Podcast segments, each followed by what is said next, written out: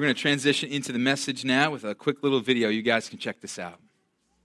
When I hurt my ankle and had to go to the doctor, the doctor asked me about my food, and I said, uh, My ankle's well, but I don't like tea or coffee, so I drink three Dr. Peppers a day. And the doctor said, That will kill you. But about 15 years later, I had to change doctor because he'd already died, and I was still drinking three Dr. Peppers a day, and I still do. And if you all want Dr. Pepper, there's plenty in the refrigerator. So that woman is my hero. Uh, as you know, many of you know anyway, that I love Dr. Pepper. It's an amazing beverage. And uh, uh, some of you guys have been very gracious over the years. I've gotten many bottles and cans of Dr. Pepper as gifts. I've gotten gum, Dr. Pepper gum. I had got some Dr. Pepper chapstick, which didn't do much for my lips, but it tasted great. I was through that thing in about an hour. It was great. I was supposed to eat it, right? Uh, I got a couple of gifts here that I, I was given recently. I have uh, Dr. Pepper jelly beans, which I'm excited about diving into these. And then this is pretty cool. I got this 1975 vintage bottle of Dr. Pepper here, and I keep it on my desk next to pictures of my wife and kids to remind me of all the important things in my life. And uh, funny thing about this is when the realtor was here and we were talking about selling the building and looking for what's next, uh, she came in and she walked up into my office and she grabbed this. This is incredible, 1975. How cool is that? she's going on and on. And Pastor Bravone and I were joking that uh, we'll leave this, you know, the chairs and the desks, but that comes, you know, that's coming with me. So we're making this big deal about it. We talked about it for five minutes. She puts it back on my desk, and not 10 seconds later, she turned around and hit it with her pocketbook, and it went flying, and we all gasped. We're like, you know, and it was okay, thank God, or we would have had to get a new realtor, of course. Not because we would have fired her, but because it may have actually been the end of her. Um, I would have made sure she knew Jesus and then ushered her into his presence. So, um, very lovingly, of course. But uh, Dr. Pepper is, is my favorite. And people ask me why Dr. Pepper. And in my opinion, it's just better. It's just better than the competition. Every once in a while, I'll go with something else. Um, right now, I've been loving me some cherry vanilla Pepsi. That's kind of new out there in the market. I've been enjoying that. But I always go back to Dr. Pepper because, in my opinion, it just simply is better. And today, I want to just celebrate the truth that God is better. That we're, all the things that sometimes we get distracted with, all the things that can have our hearts, can have our attention, the things that we can get passionate about in life, God is better than them all. There was a word in the Bible that we don't use too much, at least not in the same way today. There's a word in the Bible, and the word is idol, right? You guys have heard this before that, that sometimes when, when we have things that are more important to us than God, when there are things that we love more, with more passion, when they have greater importance in our life than God, those things are called idols. And so in the Bible, people would take wood or metal or gold or silver and they would make these statues and they would worship them. They'd bow down to them, literally, get down on their hands and feet, and they'd pray to these blocks of wood. Now, in our day, we don't really do that. But I think it's really easy to have some things that we love more than God, right? There are some things it's, it's, kind of easy to make more important. We have sort of modern day idols, though we may not like bow down to them. They, they have our hearts and they have our affections, and sometimes they have our trust. It's like we look to these things to satisfy us and do all these things deep in our heart that these things just simply can't do. And some of these idols are in and of themselves good things, like sports and relationships and entertainment and, and a great job and salaries and money. And, and those aren't bad things in and of themselves. But when we look to them to be the satisfier of our soul and we look to them as the thing we're going to place the trust of our life in, they disappoint, right? And there are some things in our lives that are bad in and of themselves, and yet we still turn to them to try to in some way fulfill us. And today, I don't really want to talk too much about the idols in our lives. I more just want to show you that God's better than them all. I think one of the greatest strategies to overcome our sin struggles and, and give into some of the idols that we sometimes have in our lives is to just see Jesus clearly. To see God is so much better than all the rest of the things that we have in our lives. And this is so important because Every single day we face this choice. Will I choose God or will I choose something else?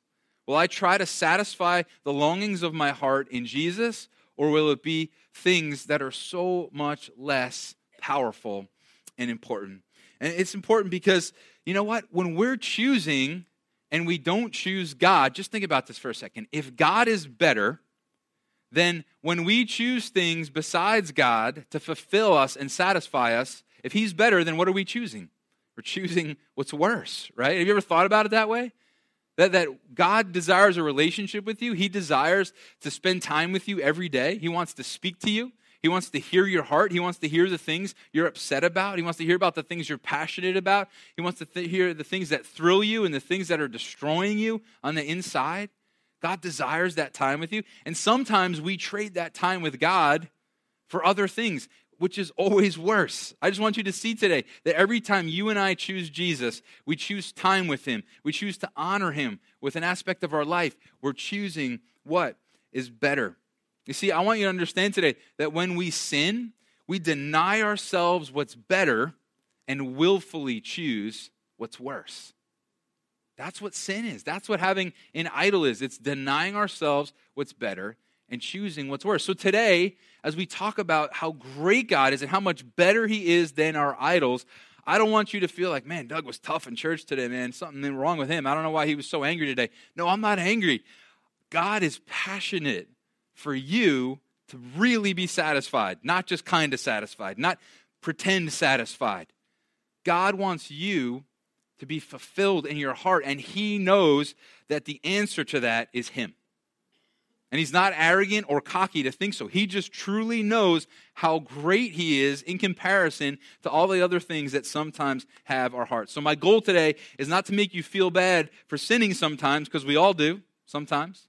My goal today is not to make you feel bad for having an idol in your life. My goal is to clearly show you how much better God is than all those idols. And I think that's a great strategy to overcome the sin and the struggles in our lives. So today, I just kind of get to get excited about why God is so much better. I don't know if you guys have ever seen an Apple press conference. They come up with a new iPod or a new iPhone or a new computer or like, I don't know what's coming next, like Apple shoes. I don't even know what's coming next, right? But they get all excited and they, they do these press conferences and they get up on the stage and what do they do? They talk about how much better their product is than everybody else's and why you should want it and why you should eat it. And there's this one guy named Johnny Ives, and he's one of their design guys. And I love this guy because he's so passionate and he's so excited. He's got this great Australian accent, and he gets up there, he's like, Oh, the iPhone 6 will change your life. You got to get an iPhone 6. And, and then he exaggerates. He says all these things. You're like, Come on, man. He's like, It'll give you CPR if you get knocked out unconscious. You know, it'll deliver your firstborn if you can't make it to the hospital. You know, like, dude, no way. I mean, come on. But today, I get to just simply say, here's why God is so much better than our idols. Here's why God is so much better than our sin. I get to talk about the truth without having to exaggerate like Johnny Ives does about how much better God is than our sin and our idols. And I think that's an effective way for us to have our attention set on Jesus and to live the way He's called us to. If you're not a follower of Jesus, we are so glad you're here today. And you might be thinking to yourself, why would these people choose God? Why would they choose to follow God? You know, here's this guy talking about, you know, sin or idols. I don't even know if I believe in any of that stuff, but but why would I want to choose God? Why would I want to do things his way? And today, I hope to help you see the answer to that. So, whether you're a Christian or not here in the room, I hope today you will leave here saying, Wow, I can see why God is better than my idols. I can see why God is better. I can see why every time I choose something less than God to satisfy my soul, I'm choosing what's worse. And so let's look today in Isaiah 44. Isaiah 44 was written by Isaiah in 750 BC, a really, really long time ago. And you might be thinking, what does something written almost 3,000 years ago have to do with my life today? It has everything to do with it. Because you know what Isaiah does? He does a tremendous job of doing exactly what I want to do today. He helps us see clearly how great God is and really how pathetic our idols are. He helps us see so clearly how much better God is than our idols. And so, Isaiah 44, um, he uses some terms I'm going to explain and just make this real clear to you, uh, for you here today. So, in verse 1, he says this But now listen, Jacob, my servant Israel, whom I have chosen.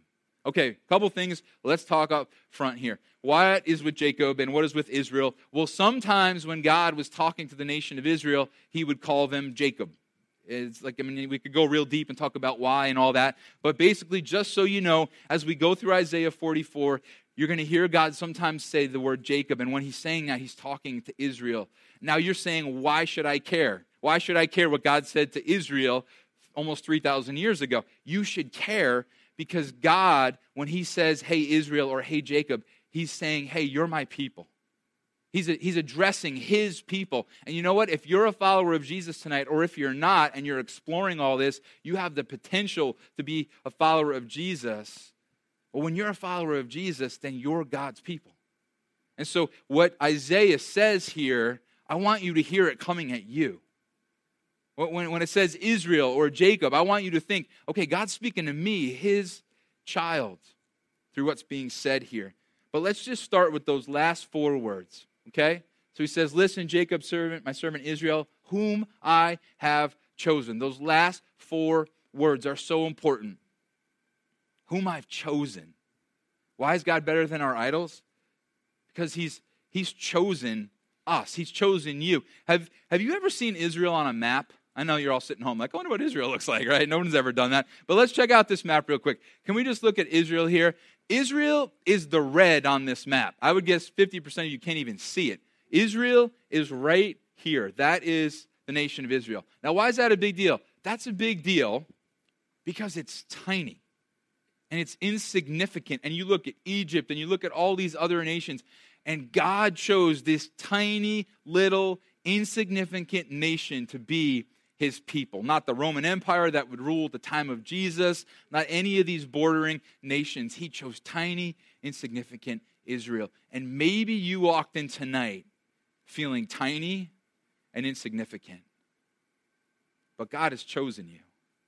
He's chosen to show you His grace. He's chosen to show you His love and His mercy. There's lots of things in my life I haven't been chosen for. Okay? Little pity party for Doug. Let's go. Okay? When I was in my my my early teens and even late like 10 11 12 like i was convinced man I, like the mets were going to choose me one day. Like i was going to get the call and i'd be out there right? Uh, fast forward a little bit more. My teenage years i was convinced my band was going to get the call from the record label. We were going to be chosen to record all these albums. We were going to go around the world and tour. Uh, fast forward a little more and haven't gotten the call yet. Any of these calls, um, early early 20s, early to mid 20s, the evidence CD stuff all comes together. I'm waiting for the call from the publishing, you know, place. Hey, we want you to write a best-selling book based on the evidence series, and yeah, that, that call hasn't happened. Uh, later into my pastor life, you know, it'd be cool to be asked to speak at like a leadership conference. Yeah, I won't be checking those messages. You know, I don't think that call's coming anytime soon, right? But you know what? That's okay because I got a better call. Maybe I could feel tiny and insignificant because some things haven't happened in my life that I wish had, but I've been chosen by God. And you know, I just I was thinking about this that this week, and there are four things that I just mentioned that could easily become idols in my life. Sports, music, the pride of writing a book, the fame of being asked to speak somewhere. And, and just compare those four idols, those four things, to being chosen by God. What are the idols in your life? How do they compare to the fact that God has chosen you?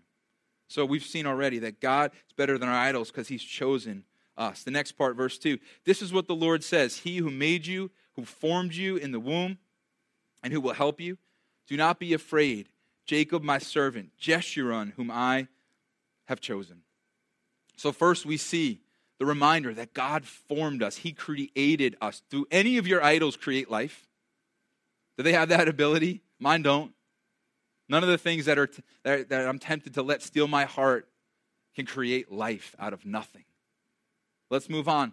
Another thing we see in this verse is that word that you all looked at down there on the bottom, Jeshurun. As you looked at that verse, uh, you know, maybe you said, well, what's this Jeshurun word? What does that mean? I thought the same thing. And so I looked it up. And do you know what this word means? It's a term of affection that God uses for his people. And you know what it means? The upright ones. Can I ask you a question? If you know anything about Israel and God's relationship with Israel, were they ever upright? Did they ever do anything right? Did they ever live in an upright and holy way? No, they were always making a mess out of everything. Moses leaves them for like a half a day and they create a huge gold calf idol, right? Uh, they, God sends them out of the Egypt, you know, Egypt splits the, the sea for them, saves them, and then they're like, Can we go back to Egypt now? I just split a sea for you. What are you talking about? Can you go back? They're always a mess. Yet God in this verse calls them Jeshurun, the upright one. Why? Because God knew Jesus was coming. God knew the cross was coming, and that while Israel wasn't perfect, Jesus would make them perfect. Jesus would make them upright. And guys, God calls you and me Jeshurun, the upright one. Not because of our own actions we really are, but because Jesus has made us upright and holy. I don't know if any of your idols can do that for you, but I haven't found one that can forgive and remove sin. God's better than our idols. Next one, verse 3 For I will pour water on the thirsty land and streams on the dry ground. I will pour out my spirit on your offspring and my blessing on your descendants. You know, when you go out in the middle of summer and you go maybe over to a certain part of your lawn or property and the ground is all cracked and dried up, and you just think, man, I got to get the sprinklers on or I got to get a hose and water this. Well, well, that's the image that we have here in this verse. Just this ground that's broken and, and cracked and dried up and desperately needs refreshing. And let me, let me just say this. Maybe some of you walked in tonight and you're like, that's my life. I feel like I'm broken and, and cracked up and dried up, and I desperately need refreshing. Why is God better than your idols? Because He wants to, by His Holy Spirit, refresh you. He wants those spots of your life that just feel dry to be full of life by the Holy Spirit. And so when you and I put our trust in Jesus, He says, Hey, let me give you the Holy Spirit to empower you, refresh you, fill you with things that you could never, ever accomplish yourself. Why is God better than our idols? Because they refresh, He refreshes us. Let, us be real. Um, our idols, um, or even the things we just enjoy, some of them are great. They're fun, they're enjoyable, they're, they're entertaining, or whatever it might be, and there's nothing wrong with that. But can you honestly say, after sitting down on the couch and watching a ball game, I'm just so refreshed? I feel like all the dry, broken areas of my life have been put back together. Now, listen, I watched some ball game today. It was great, it was fun, but I didn't get up and go, oh, thank you, Lord, for baseball. You know? I wasn't a different person. I, it was great. I got, it was a good part of my day. But it's nothing compared to when God Almighty, by His Holy Spirit, actually refreshes those cracked, broken, dry places in my life. And so God is better than our idols. Verse 4 They will spring up like grass in a meadow, like poplar trees by flowing streams. Now, that's some interesting language, right? Never been talking to somebody, been like, hey, what's your five year plan? Been like, yeah, I just want to spring up like some grass in a meadow some poplar streams. Yeah, sounds good, right? No one's ever said that. But what is God saying here? He's saying, hey, listen, I want to bless you with life. I mean, that's a picture of life, it's a picture of health, right? Blessing. And life is still hard sometimes as followers of Jesus. I'm not painting this perfect, you know, Bob Ross painting where everything's fine, we have happy clouds. But God wants to bless us with life. He wants life to be rich. You know, once in a while, I'm um, reminded that I should probably sit and just literally count my blessings. Like you heard that saying before count your blessings, right? Have you ever done it? You ever taken out a pen and a piece of paper and just written down your blessings, the things that are good? I'll do this once in a while. I should do it more often. I should probably do it like once a month at least. But I'll just sit down and I'll start to write. Thankful for this. I'm thankful for that. God's blessed me with this. And, and every good thing in my life. And before I know it, I'm running out of paper because God has blessed me so incredibly much. I'll tell you what, if you asked me to sit down and write about one of my idols, how great they are and all the ways they've changed my life, I'd probably maybe get a sentence out. But here, I could write page after page of the way that God has blessed my life because God is better than our idols. Jump down to verse 6. This is what the Lord says Israel's king and redeemer, the Lord Almighty. I am first and I am the last. Apart from me, there is no God. So God's speaking through Isaiah, and he says these really powerful statements. Let's just talk about them really quickly.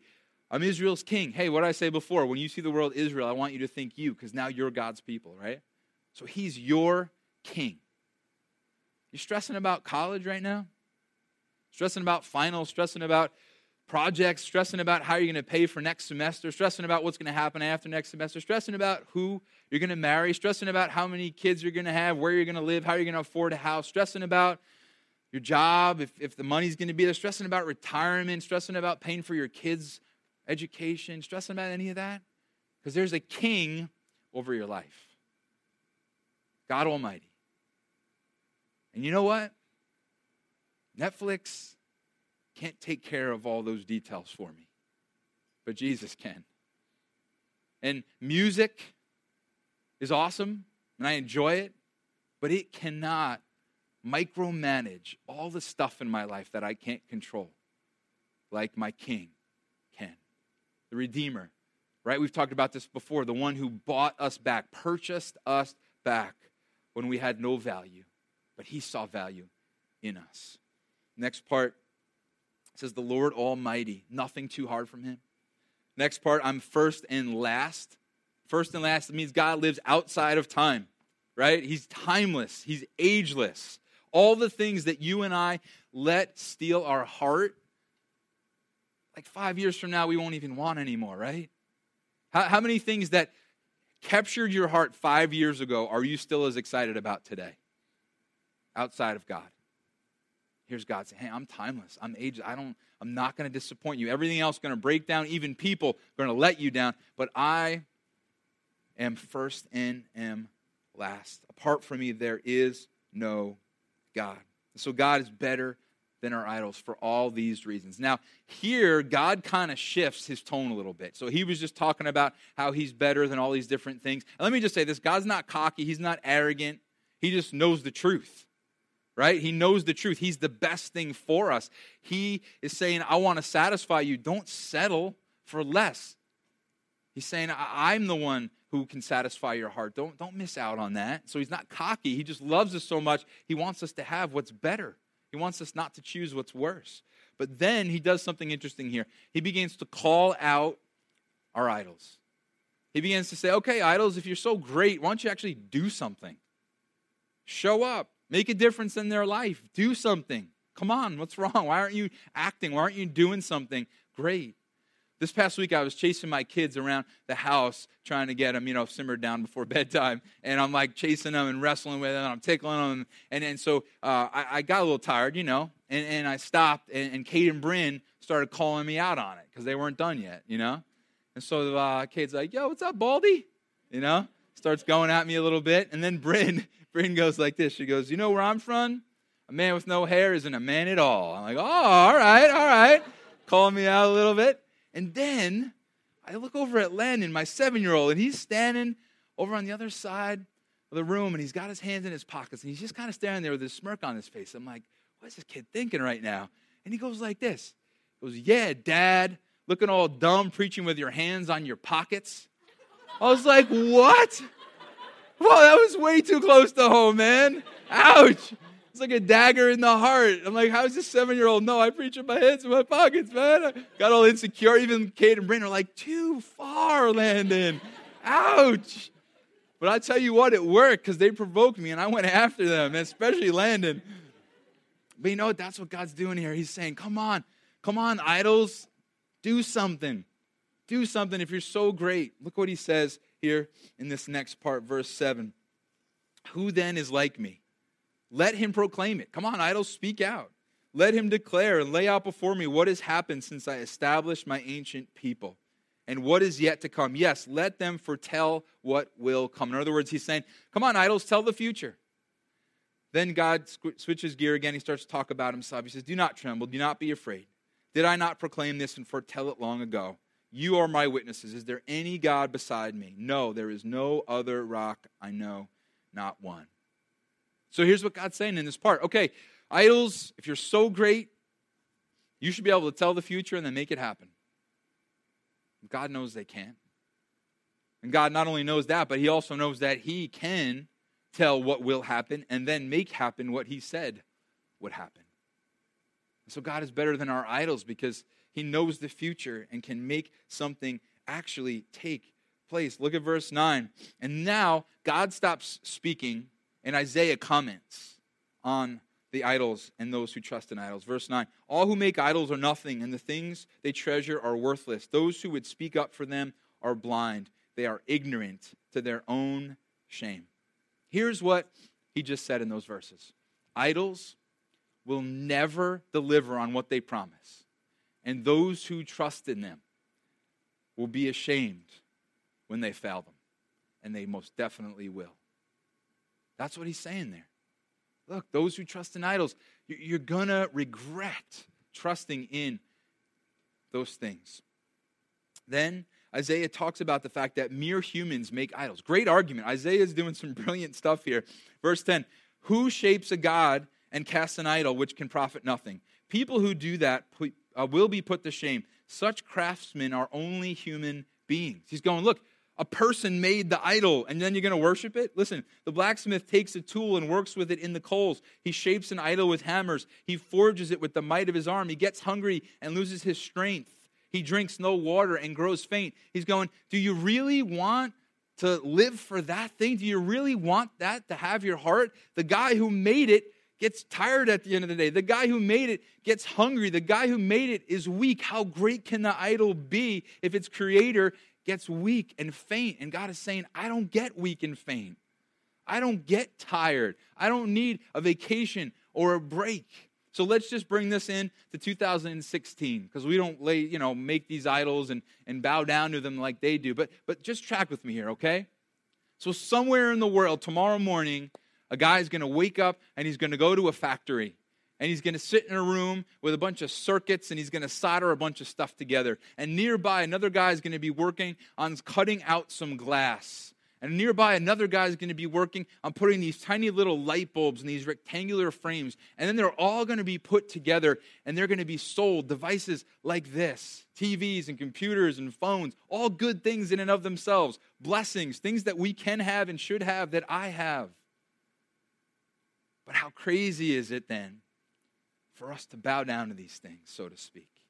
How crazy is it to let these things have our hearts. They were created by some guy in some factory out of some circuits and some lights and some slabs of glass. Some people who are limited, some people who are exhausted at the end of the day. And then there's God, who's never tired, never exhausted, never needs a break. Then he goes on in verse 13 and makes another brilliant argument. First, he kind of talked about how crazy it is to worship an idol because of who makes it. Now he talks about how crazy it is to worship an idol because of what it's made of. Verse 13 The carpenter measures with a line and makes an outline with a marker. He roughs it out with chisels and marks it with compasses. He shapes it in human form, human form in all its glory, that it may dwell in a shrine. He cuts down cedars, or perhaps took a cypress or oak. He let it grow among the trees of the forest or planted a pine, and the rain made it grow. It is used as fuel for burning. Some of it he takes and warms himself. Listen to this. He kindles a fire and bakes bread, but he also fashions a god and worships it. He makes an idol and bows down to it. Listen, half of the wood he burns in the fire. Over it he prepares his meal. He roasts his meat and eats his fill. He also warms himself and says, Ah, I'm warm. I see the fire. From the rest, he makes a god, his idol. He bows down to it and worships. He prays to it and says, Save me. You are my God. So Isaiah is saying, Why would you worship something that not only a man made, but is made out of wood? He's going, he, he, he just used that wood to heat up his quesadillas, and now you're making something and bowing down to it with the same wood. Seriously? I guess we could ask the same about the things that we bow down to, those things that capture our hearts, those devices, those, those things that are made out of what's going to be garbage someday. I was driving down the road today, and this, this family had just thrown out all this furniture at the end of the street. They probably loved that at one time. They were so excited about that thing. And now it's just at the end of the road waiting for some garbage men to pick it up tomorrow. He says, How can we worship? How can we bow down and say, Save me? Now, listen, I would guess none of you ever asked your iPhone to save you. I wonder what Siri would say, actually. But I would guess none of you have actually asked that. Don't we sort of expect our phone to save us? Don't we sort of expect our TV, our device, our, our, our relationship? Don't we sort of expect these things by the way that we live and the, and the amount of our heart that we give to them to save us? And how crazy is that? Are we seeing how much better God is than our idols? The last chunk of scripture here ends with a brilliant question that Isaiah asks. Verse 18 They know nothing, they understand nothing, their eyes are plastered over so they cannot see, and their minds closed so they cannot understand. No one stops to think. No one has the knowledge or understanding to say. Listen, half of it is used for fuel. I even break, bake bread over its coals. I roasted meat and I ate it. Shall I make a detestable thing from what is left? Shall I bow down to a block of wood? Such a person feeds on ashes. A deluded heart misleads him. He cannot save himself or say, Listen to this question Is not this thing in my right hand a lie? Is not this idol in my hand a lie? Which I have to ask the same question Is not this thing in my hand a lie? Again, it's great, it's a blessing. Enjoy your phone, your iPod, your whatever. But at the end of the day, isn't it just really a lie?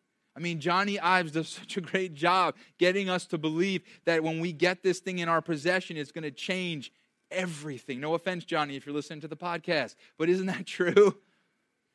And we're thinking, man, I got it. I got it. Everything's going to change now. No, you need more. God's better. Some of us have this hope in our heart that we're going to sit at a conference table and they're going to slide a piece of paper across to us, like you see in the movies, with a, a certain dollar amount written on it. And when we open that paper and we see that figure, we're going to say to ourselves, now life will be okay. I have the money I need. Now life will be perfect. Isn't that piece of paper in your hand a lie? Hey, enjoy it. If God gives you a blessed opportunity, great pay, then praise God for that, but don't you dare trust it.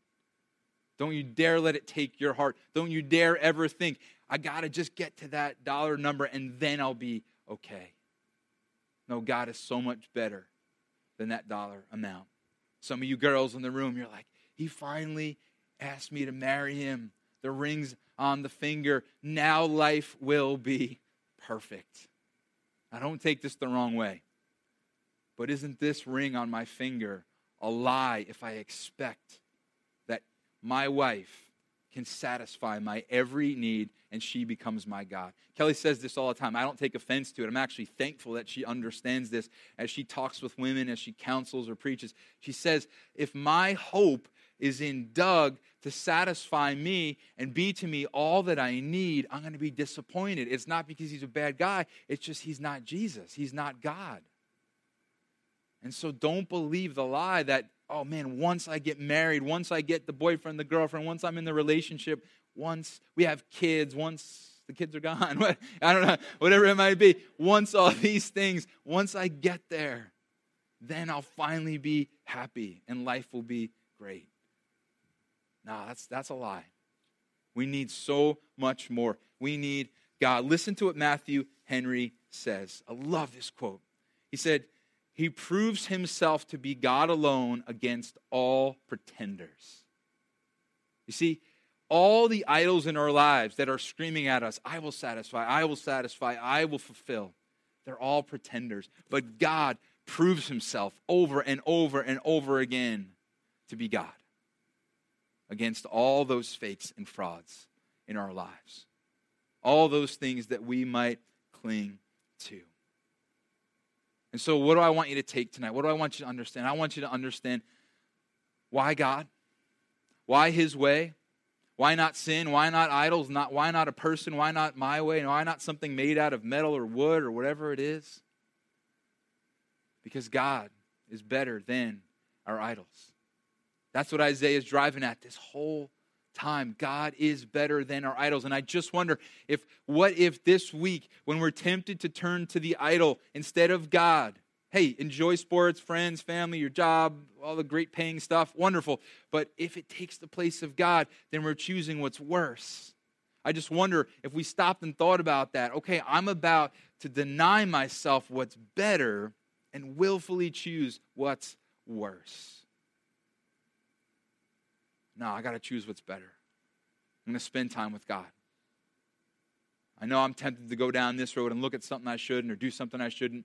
That's worse. That's worse. Why would I ever choose that? Why would I ever want that? I'm going to choose what's better. There's a story told in Greek mythology about a couple of sailors who had to get their ships past an island that had sirens on it. Sirens are these creatures that would sing these beautiful songs, and they would draw people in only then to kill them. And so there's this island that these two sailors had to get past. One's name is Ulysses, and the other's is Orpheus. And Ulysses is sailing past this island, and he tells his crew warns him warns them about the sirens and says, I want you to strap me to the mast. And so they tie him to the mast so that he can't steer the ship to the sirens, but he can still hear their beautiful song. And then he says to all of his, his sailors, I want you to fill your ears with wax so that you can't even hear the song that they're singing and be tempted. And so they're going past the island, and, and here's uh, Ulysses, you know, freaking out, like so drawn and tempted to steer the ship, but he's stuck. He can't, and his sailors can't hear, and so they make it safely past. And you know, some of us hear a message like this, and we go, okay, I'm going to change. I'm going to be different. I'm going to get this willpower rolling, and I'm not going to do that anymore. I'm not going to settle for what's worse. I'm going to choose what's better. And often we fall short when we try to stuff the wax in our ears, don't we? Try to get some of our friends to tie us to the mast, so to speak. But Orpheus had a better plan. You see, Orpheus, as he sailed past the island, he was a gifted musician. And so instead of putting wax in his ears or tying himself to the mast, he played a better song than the sirens sang. And his crew was captivated not by what the sirens sang, but what he played. And The better song drowned out the call of the siren. And today, here from this stage, I'm singing a better song, so to speak. I'm telling you, God is better. That one of the best strategies to overcoming sin in our life is to just focus on the truth that Jesus is better than all our sins, that we listen to his song over the tune of temptation in this song that our idols sing to us. So, what if this, this week, instead of reaching for idols and reaching for sin and settling for those things in our lives that will just never satisfy, we go, wait, God is better. I don't want to choose what's worse. God is better than our idols. So, if you're a follower of Jesus, would you pray about what that looks like in just a minute. Would you, would you think about that thing that tends to capture your heart? Again, enjoy the blessings God's given you. I'm not saying we all throw our stuff out and become monks and never talk to anybody or enjoy anything again, but I'm saying we get more excited about what's better. And if you're not a follower of Jesus, I would love for you to put your trust in Him. He died for you on the cross. Doesn't that make him better? Does any idol you have in your life, has any idol ever done that for you? Can any idol remove sin? like Jesus can. And so I'd love for you to put your trust in Jesus in just a minute if you'd like to. But I want to close in a little bit of a different way. In just a second, I'm going to ask you guys just to close your eyes, and I want to continue to read the rest, almost the rest of Isaiah 44 to you. And I want to transition from message mode to worship mode. And I want you to hear what God is saying coming directly at you. Would you just close your eyes and would you listen to what God says through Isaiah in most of the rest of Isaiah 44. He says this Remember these things, Jacob, for you are my servant. Hear this coming from God to you, okay? I've made you. You are my servant. I will not forget you. I've swept away your offenses like a cloud, your sins like the morning mist. Return to me, for I have redeemed you. Sing for joy, you heavens, for the Lord has done this. Shout aloud, you earth beneath. Burst into song, you mountains, you forests, and all your trees. For the Lord has redeemed you. He displays his glory in you. This is what the Lord says Your Redeemer, who formed you in the womb. I'm the Lord, the maker of all things who stretches out the heavens, who spreads out the earth by myself. God, I thank you so much that none of our idols can do anything on that list. They all fall short compared to you. God, we thank you and give you praise that there's no one like you. Powerful, Redeemer, King, Lord Almighty, timeless, first and last, satisfier, one who wants to pour out the Holy Spirit to refresh the broken and dry lives we may have walked in here, chosen, no matter how insignificant we may feel. The one who removes our sin like a cloud, like a mist. God, we thank you that you're better than our idols. If you're a Christian, would you spend some time talking with Jesus about your idols? Asking that this week he'd remind you that he's better. You're not a follower of Jesus, I would love for you to put your trust in him today. I would encourage you to pray something like this, just quietly between you and God. Jesus, thank you for dying on the cross for me. Thank you for forgiving my sin. Thank you for loving me so much. Thank you for this gift of salvation. I put my trust in you.